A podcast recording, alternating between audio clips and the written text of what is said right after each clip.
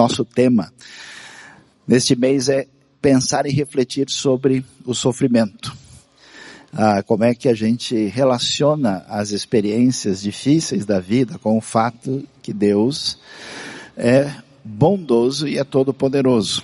É, e hoje nós vamos pensar e refletir talvez sobre um tema que é, você nunca pensou, nunca imaginou. É que é o fato de que será que Deus mesmo, o próprio Deus, sofre também? A gente pensa sobre isso e diz, mas espera aí, Deus não é o Todo-Poderoso, não é o Criador, Ele não é o Senhor do Universo, Ele não tem tudo sob, é, sob o seu poder. Então, como é que a gente pode imaginar que uh, o próprio Senhor do Universo também sofre? Então vamos prestar atenção e tentar refletir hoje sobre um livro. O tema já é um negócio diferente, né? O livro mais ainda, né? Eu desafio a pensar qual foi a última vez que você ouviu uma mensagem no livro de Zacarias. E talvez você não ouviu, mas qual foi a última vez que você leu o livro de Zacarias? Zacarias quer dizer o Senhor lembra, talvez você nem se lembre nesse momento pensar sobre esse profeta lá do final do Antigo Testamento. E a nossa reflexão vai ser a dor do próprio Senhor abre o caminho do amor. Então vamos pensar um pouco sobre ah, esse texto, esse tema tão ah, significativo aí que ah, certamente vai nos ajudar a entender. Preciso de ajuda do pessoal porque o nosso passador aqui está tá sentindo a dor e o sofrimento uh, profundo de não conseguir fazer certas conexões. Então vamos dar uma olhadinha aqui. Para entender um texto da Bíblia de verdade, a gente precisa compreender o contexto, onde é, é que isso acontece, qual foi o cenário, qual foi a época. Então, uh, o que que nós temos, né? A Babilônia, ela perde o seu poder, ela cai quando as forças do emergente império persa conquista a Babilônia. E quando isso acontece sob o comando do imperador, o general Ciro, que é chamado Ciro Grande, Ciro chamado até de meu ungido na, na própria Bíblia, ele permite que os judeus voltem para a terra, porque eles tinham sido levados, lembra, prisioneiros, eles eram cativos ali, e no ano 586 a.C., a cidade de Jerusalém foi conquistada por Nabucodonosor, foi destruído o templo e a terceira leva ah, de judeus é levado como escravo, como prisioneiro para a Babilônia. E, mas agora eles começam a voltar. Então você tem o período de Ciro, e em seguida vem um rei que é famoso na história também, o rei Cambises, que inclusive conquista o Egito para a Pérsia no ano 525. E nesse momento da história, ah, nós temos ah, o rei Dario Istapes, que é o próximo monarca persa, e os judeus então têm a oportunidade de ah, eh, re, eh, eh, o templo agora depois de algumas reformas, já que o templo tinha sido destruído, uma construção que demora de 520 a 516. Que templo? O templo antigo, feito pelo rei Salomão, que foi destruído pelos babilônios. E eles então é, fazem essa, é, essa restauração, essa reconstrução do templo. E quando nós lemos o livro de Ageu, e especialmente Zacarias, é importante saber que Zacarias está escrevendo nesse momento, momento em que a mistura da dor da destruição com tudo o que aconteceu e ao mesmo tempo a esperança que Deus tem em relação ao povo depois de tudo que aconteceu. Mais tarde, pouco depois, os persas ampliam o seu domínio, eles vão invadir a Grécia. Uh, mais para frente, uma outra leva uh, voltando o slide, uh, mais para frente uma outra leva de judeus, o retorno na época de Esdras acontece mais tarde e existe um terceiro retorno que acontece na época de Neemias. Então, vamos para frente no próximo slide para ver e vamos é, perceber o seguinte, o livro de Zacarias é um livro que fala muito sobre esperança futura fala, o livro na verdade tem duas partes, a primeira parte do capítulo 1 até o 8, e depois do capítulo 9 até o 14. E ele vai falar muita coisa que a gente vê também no Apocalipse. Existe o que a gente pode chamar de material apocalíptico em Zacarias. Poucos livros do Antigo Testamento têm isso. E Zacarias, especialmente o final, há muitas profecias messiânicas que você lê no Novo Testamento estão em Zacarias. E aí o que, que a gente vê? Por exemplo, em Zacarias tem menção aos quatro cavaleiros, um homem que vem com uma corda que vem para medir Jerusalém.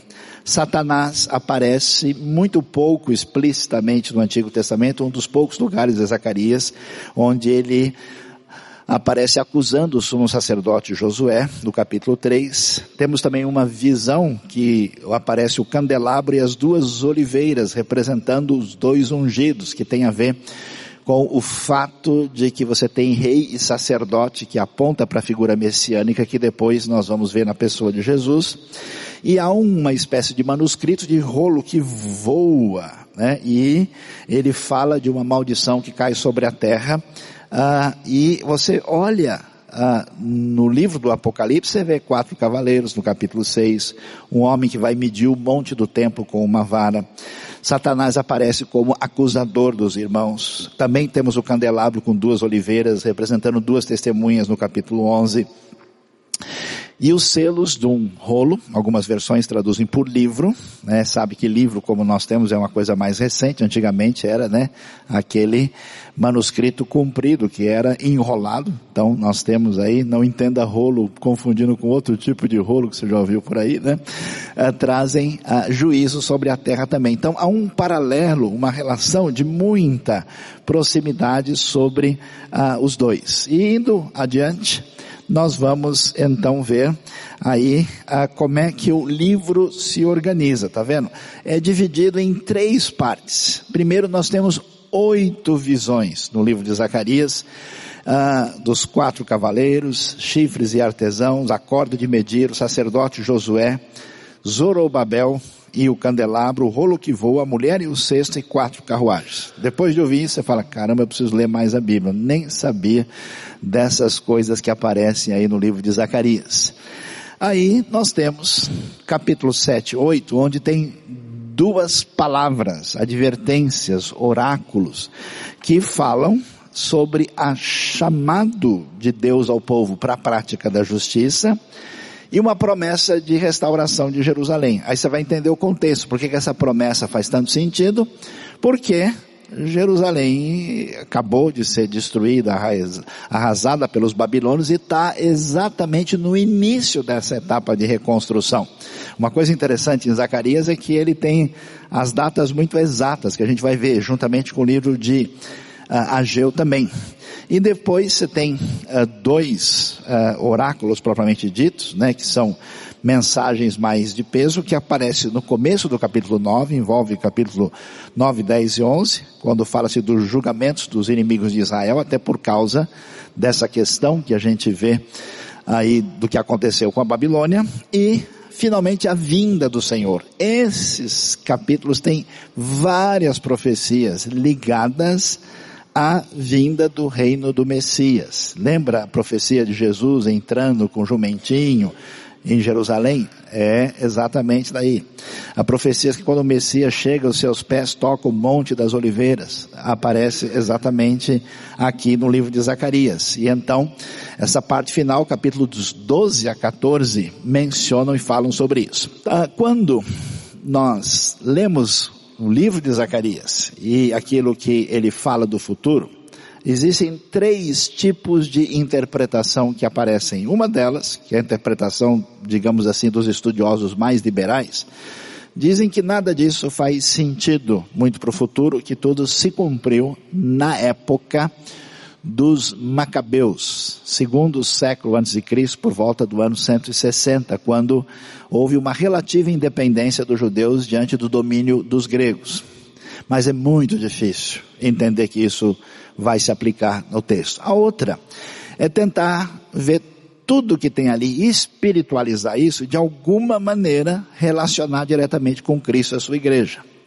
A dificuldade é que muitos textos ficam sem explicação, muitos detalhes geográficos, muitas coisas específicas ficam soltas e parece uma atitude forçada. A terceira é entender que o texto está dizendo uma realidade factual e que isso vai de fato acontecer no futuro, uh, pelo menos na ocasião daquilo que tem a ver com o reino do Messias, e portanto o texto deve ser visto principalmente de modo literal. E por que que isso faz sentido? Porque presta atenção, veja a palavra de Amós, capítulo 9, que também fala de futura restauração do povo. O que que o texto diz? Trarei de volta Israel, meu povo exilado, eles reconstruirão as cidades em ruínas e nelas viverão. Plantarão vinhas e beberão do seu vinho. Cultivarão pomares e comerão do seu fruto. Plantarei Israel em sua própria terra, atenção, para nunca mais ser desarraigado da terra que lhe dei, diz o Senhor, o seu Deus.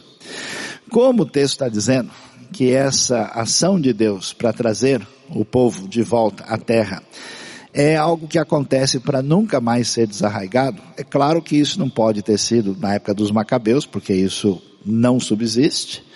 Na época do Novo Testamento, o povo é destruído aí no ano 70 pelos romanos e são espalhados por toda parte, então isso também não faz sentido. Então esse texto só pode ser uma realidade futura.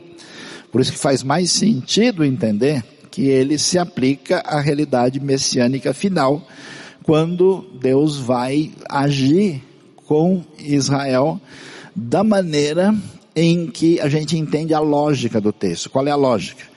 Israel, que deveria uh, seguir as instruções e ser fiel à aliança, falhou. Falhou como? Seguindo o caminho das nações. Por isso caiu e foi julgado.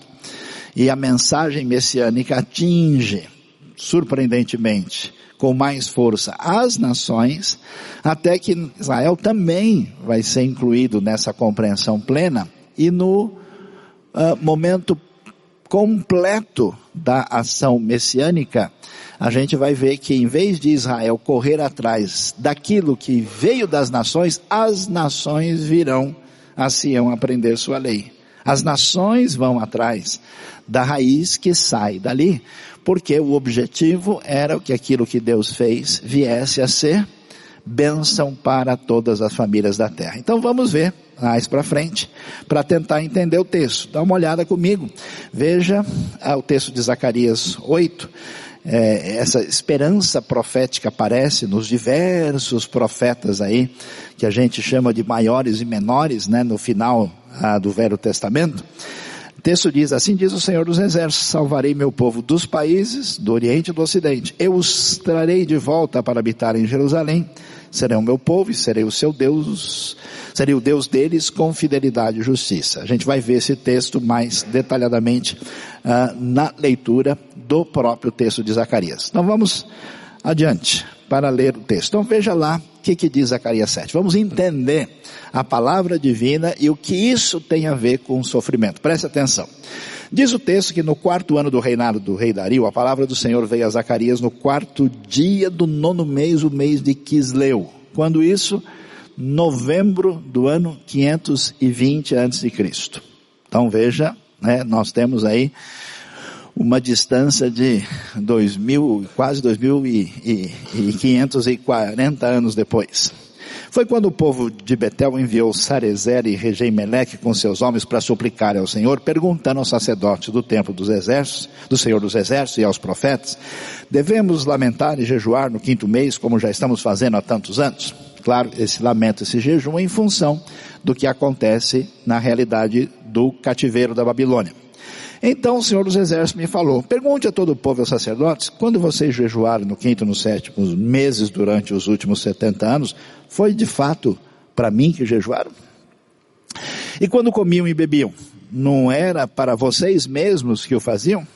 Não são essas as palavras do Senhor proclamadas pelos antigos profetas quando Jerusalém e as cidades ao seu redor estavam em paz e prosperavam? E o Negev, que é o deserto da parte sul de Israel, e a Cefelá, que é a área de terra entre a zona litorânea e a parte elevada da terra, no tempo em que eles eram habitados. Vamos prosseguir. E a palavra do Senhor veio novamente a Zacarias, assim diz o Senhor dos Exércitos. Ou seja, o Senhor começa a dizer assim, escuta, Vocês estão preocupados com a prática do jejum? A cabeça de vocês está ligada no ritualismo. Ah, vamos continuar fazendo as mesmas coisas que a gente estava fazendo, praticando o jejum? E Deus pergunta, escuta, será que vocês são sérios mesmo? Será que era para mim que vocês estavam fazendo isso? Vocês estão perdendo o foco. Vocês não estão entendendo o que realmente vale a pena. E por isso, o Senhor vai dizer, vai continuar dizendo, olha, o que que eu quero? Administrem a verdadeira justiça, mostrem misericórdia e compaixão uns para com os outros. Não oprimam a viúva e o órfão, nem o estrangeiro e o necessitado, nem tramem maldades uns contra os outros. Porque o caminho perigoso das pessoas envolvidas com a fé é exatamente eles estarem preocupados com rituais, com formas litúrgicas, com datas para serem comemoradas, por e a realidade do relacionamento com Deus e com o próximo fica em segundo plano. Então tá cheio de gente que é igrejeira, tá cheio de gente que gosta de um ritual de um jeito, que gosta das coisas, e o que realmente é importante a pessoa coloca em segundo plano. É um caminho perigoso de fuga de Deus que existe no coração humano. E os profetas são muito, juntamente com o próprio Jesus, diretos em bater de frente com esse tipo de atitude.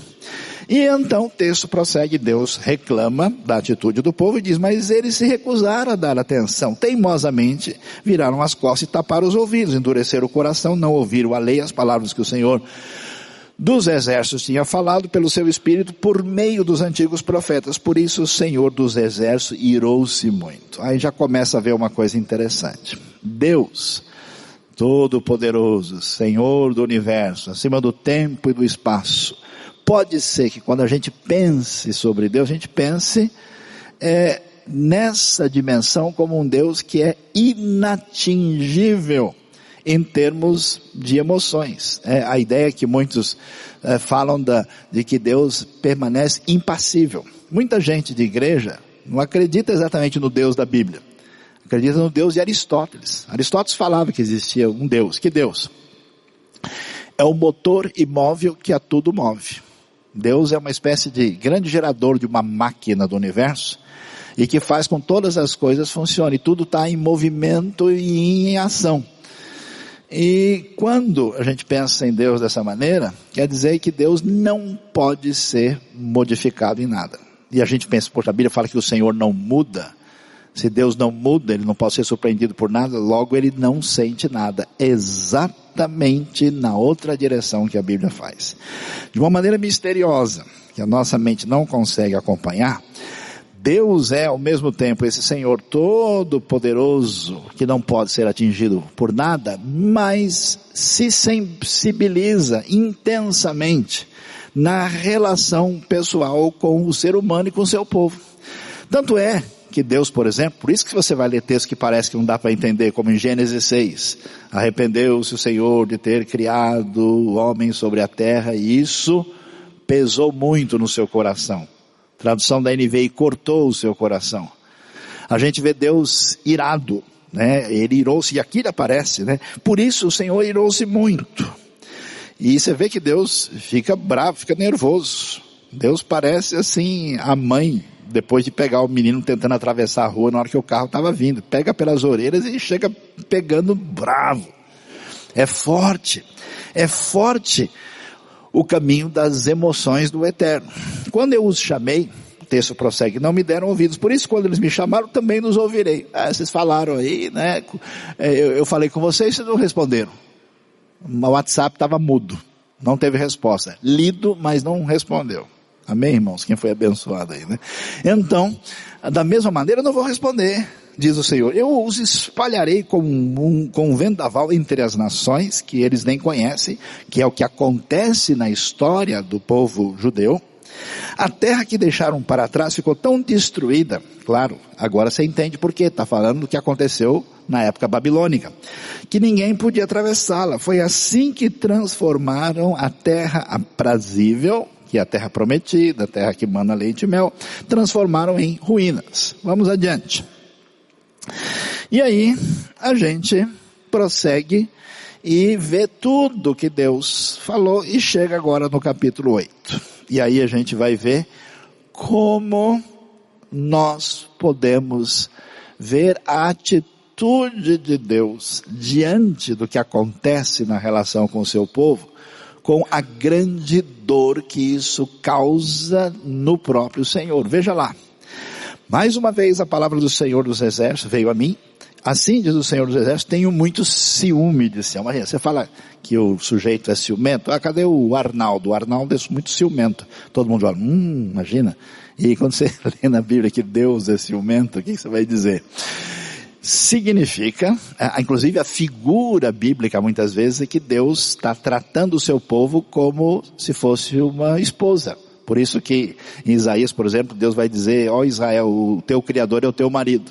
Lembra a figura que nós temos da igreja de Cristo no Novo Testamento? A igreja é a noiva de Cristo. Então, esse ciúme que aparece também no Novo Testamento, tenho muito ciúme de Sião. Sião é uma referência a Jerusalém e é um símbolo do povo. Estou me consumindo de ciúmes por ela. E é tão interessante ver o fato de que, quando a gente pensa em sofrimento, a Bíblia diz que Deus sabe que sofremos, devemos buscar a Deus no meio da dor, como nós já ouvimos aqui. Vimos que às vezes Deus tem um propósito, às vezes o sofrimento nos ensina. Às vezes o sofrimento é uma consequência de um distanciamento de uma diretriz de Deus. Às vezes o sofrimento acontece porque nós estamos sujeitos na condição de criatura frágil às intempéries que atingem o mundo. A chuva cai sobre os maus e os bons. Não é porque você crê em Deus e que o seu pé não dói se você bate numa pedra. Nós estamos sujeitos às dificuldades. Às vezes a Bíblia mostra pra gente que ah, o sofrimento é um mistério que a gente não entende. Deus sabe o que está acontecendo, mas como uma criança a gente não tem condição de enxergar o quadro todo. É o caso, por exemplo, da experiência de Jó. Mas o que talvez a gente não pudesse imaginar é que Deus Todo-Poderoso sofre também. E é interessante, em Jeremias você vê Deus chorando por causa do povo. É interessante você ver Deus com o coração pesado em Gênesis 6. E aqui você vê Deus indignado, cheio de ciúme. E quem está morrendo de ciúme certamente está sofrendo profundamente por dentro. E essa situação é tão mais é, definida que é exatamente por esse coração que sofre a dor, que surgiu a famosa palavra compaixão. O que, que é compaixão? É, paixão tem a ver com padecer, com sofrer dor, e compaixão quer dizer sofrer a dor da pessoa que está sofrendo. Você vê alguém em dificuldade, você é movido no seu coração, e Deus tantas vezes, diferente de um Deus máquina, diferente de um Deus grego, diferente de um Deus razão, um Deus vivo, Deus real que age na história. Por isso a gente vai entender a caminhada bíblica na direção do Novo Testamento. Essa é a razão principal que no projeto da salvação, da redenção, Deus resolve tomar forma humana e assumir as nossas dores. Não é sem razão que o Novo Testamento enfatiza a realidade de que Jesus chorou. Você não vê Jesus dando risada, você não vê Jesus fazendo uma série de coisas que a gente até pode imaginar que em algum momento aconteceu, mas enfatizar que ele chorou, o texto diz. Você vê, você vê na hora da morte do amigo próximo, Lázaro, lá em João 11. Você poderia esperar o que? A manifestação do poder grandioso de Deus, você poderia esperar a manifestação de uma coisa maior, mas a gente vê o texto dizendo, enfatizando que Jesus chorou. Jesus padeceu, ele sofreu, assumiu as nossas dores, o Deus que age com poder e que está na sua vida, que ama você, sofre também, e aquele sofre muito pelo povo. E por causa desse sentimento forte, desse Deus que se compadece, desse Deus que chora conosco também, ele diz assim, diz o Senhor, estou voltando para Sião e habitarei em Jerusalém. Era para Deus chegar e dizer, olha, vocês me traíram, fizeram o que fizeram, agora acabou, não tem conversa. E aí ele diz, não, vocês que viram a cidade destruída, vocês viram ela arrasada, vocês viram o fim de tudo, e agora vocês estão voltando, e agora o templo está começando, essa época está começando a reconstrução do templo. Ele diz, Jerusalém será chamada cidade da verdade, e o monte do Senhor dos Exércitos será chamado monte sagrado. Ou seja, aquilo que Deus tem como plano da história vai acontecer, movido pelo sentimento profundo que envolve essa dor divina. Assim diz o Senhor dos Exércitos, homens e mulheres de idade avançada voltarão a sentar-se nas praças de Jerusalém, cada um com sua bengala por causa da idade. As ruas da cidade ficarão cheias de meninos e meninas brincando. É uma, é uma, uma, uma frase forte demais para quem está chegando e vendo a situação da cidade. Mesmo que isso pareça impossível para o remanescente desse povo naquela época, será impossível para mim, declara o Senhor dos Exércitos. Assim diz o Senhor dos Exércitos, salvarei meu povo dos países do Oriente e do Ocidente. Houve já uma certa dispersão nessa época, ah, inclusive os judeus começam uma academia de estudos aí na Babilônia, por isso que eles chegam na terra agora falando aramaico, né? eles passam por algumas ah, gerações nesse período, e o texto diz, eu os trarei de volta para que habitem em Jerusalém, serão meu povo, eu serei o Deus deles, Deus deles com fidelidade e justiça. Vamos adiante. E o texto prossegue. Assim diz o Senhor dos exércitos, vocês que estão Ouvindo hoje essas palavras já proferidas pelos profetas quando foram lançados os alicerces do templo do Senhor dos Exércitos. Fortaleçam as mãos para que o templo seja construído. Está vendo? O momento exato dessa reconstrução. Pois antes daquele tempo não havia salários para os homens nem para os animais, nem podia tratar dos seus negócios com segurança por causa dos seus adversários, porque eu tinha posto cada um contra o seu próximo. Mas agora não mais tratarei com o remanescente deste povo como fiz no passado, declara o Senhor dos Exércitos. Haverá uma rica semeadura, a videira dará o seu fruto, e a terra produzirá suas colheitas, e o céu derramará o orvalho. E darei todas essas coisas como uma herança ao remanescente desse povo. Assim como, olha lá, o foco, assim como vocês foram uma maldição para as nações. Como? O povo recebeu a lei de Deus, conheceu o Deus único e verdadeiro e recebeu uma missão para que as nações viessem conhecer o Deus único e o seu projeto e falharam nisso. Foram julgados, tropeçaram, na sua maioria nem reconheceram o Messias que veio.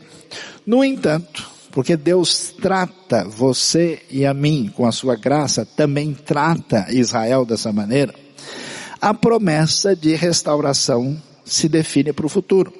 Ó Judá e Israel, tá vendo? Cita os dois reinos, do norte e do sul. Também os salvarei e vocês serão uma bênção. Não tenham medo antes, sejam fortes. Vai chegar o momento dessa restauração causada por essa ação do Deus que sente ciúmes, que sente dor e que sofre e age na sua compaixão em favor do seu povo.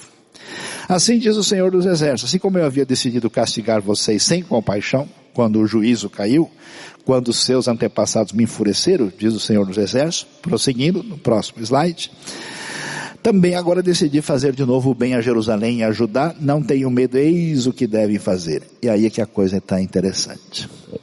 A pergunta é, diante da realidade que o sofrimento está presente nesse mundo e que a dor atinge a todos, qual é que deve ser a nossa atitude diante disso?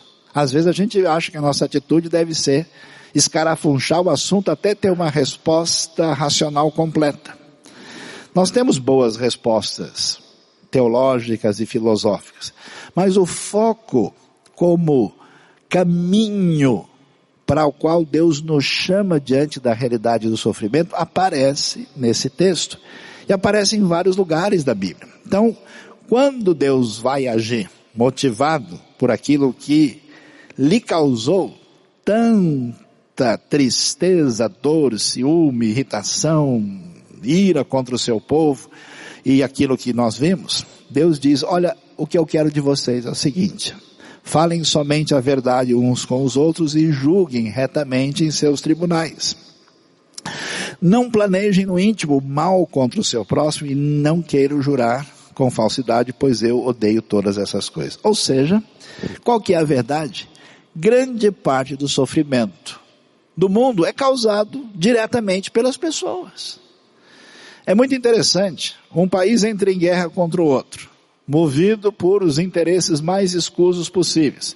Um joga bomba na cabeça do outro. Aí o sujeito vem e fala, Deus não existe, porque os caras jogaram a bomba na cabeça do outro. O cara vai lá, resolve atingir o outro, faz o, o mal pela sua própria intenção e de quem é a culpa? Com certeza de Deus, porque ele é que deve ser responsabilizado por isso. Então vejam que o chamado de Deus para quem está sob a sua bênção, a sua aliança, é não façam nada que vai causar mais dor e sofrimento na vida dos outros.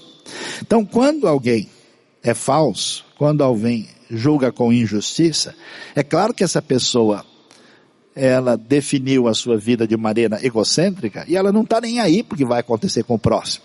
Então ela quer tirar sua vantagem e ela age egocentricamente, sem se importar. Quantas vezes na minha vida, conversando com pessoas, inclusive gente de igreja, eu já ouvi a frase do tipo, tô nem aí. E daí? Ou seja, a minha atitude, que resultado tem? Que consequência tem em relação a quem está próximo de mim, a minha família, o meu amigo, meu irmão, a, a, ao meu irmão em Cristo, a minha atitude, como é que eu faço? Por que, que alguém mente, engana, leva vantagem sobre o outro no negócio? Porque essa pessoa rompeu na sua relação com o outro. Nós somos chamados para fazer diferença, pelo menos em dois aspectos. A gente viu lá, quando eles estavam falando, escuta, como é que deve ser o jejum? Vamos continuar jejuando nessa data?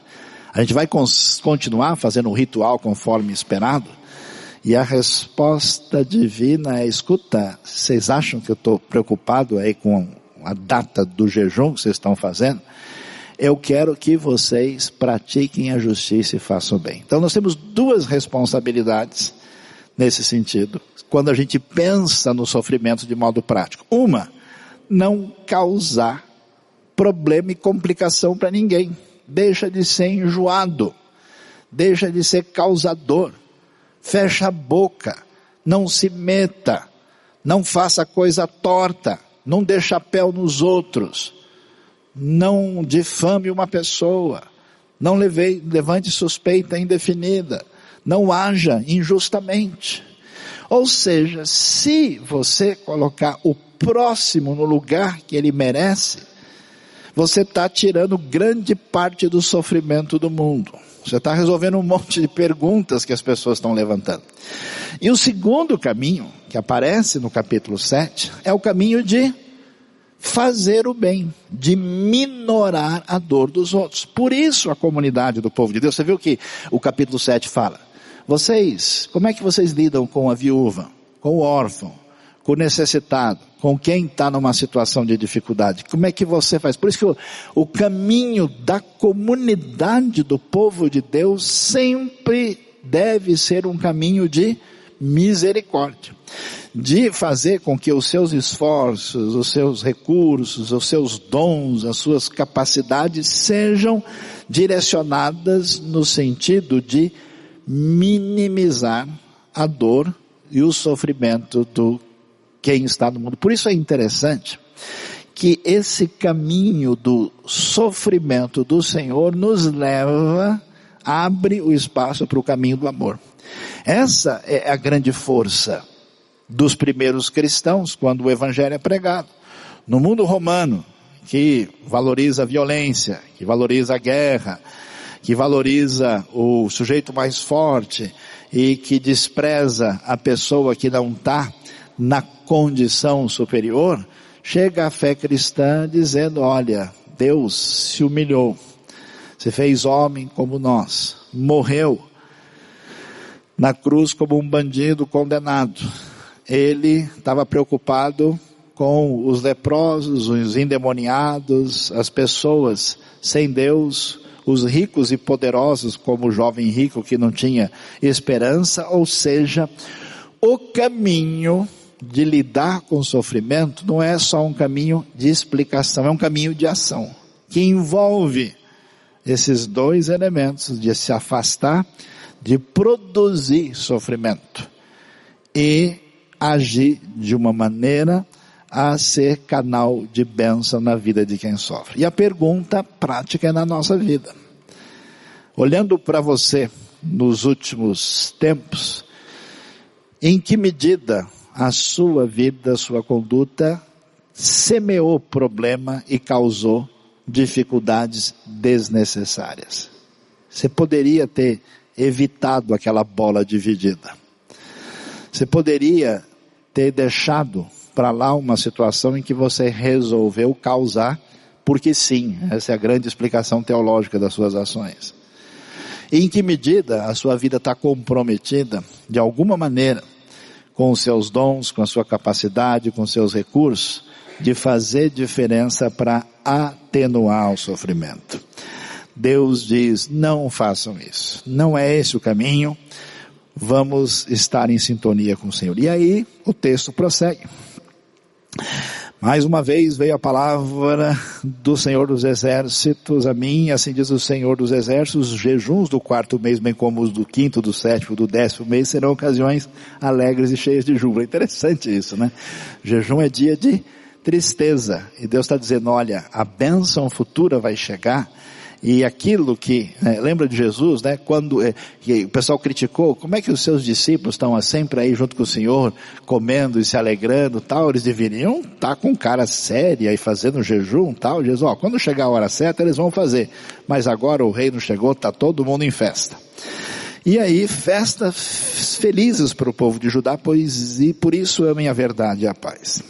Assim diz o Senhor dos Exércitos, povos e habitantes de muitas cidades ainda virão. E os habitantes de uma cidade irão e a, outra dirão, vamos logo suplicar o favor do Senhor e buscar o Senhor dos Exércitos. Eu mesmo já estou indo. E muitos povos e nações poderosas virão buscar o Senhor dos Exércitos em Jerusalém e suplicar o seu favor. O seu favor. Assim diz o Senhor dos Exércitos, naqueles dias dez homens de todas as línguas e nações agarrarão firmemente a barra das vestes de um judeu e dirão, nós vamos com você porque ouvimos dizer que Deus está com seu povo.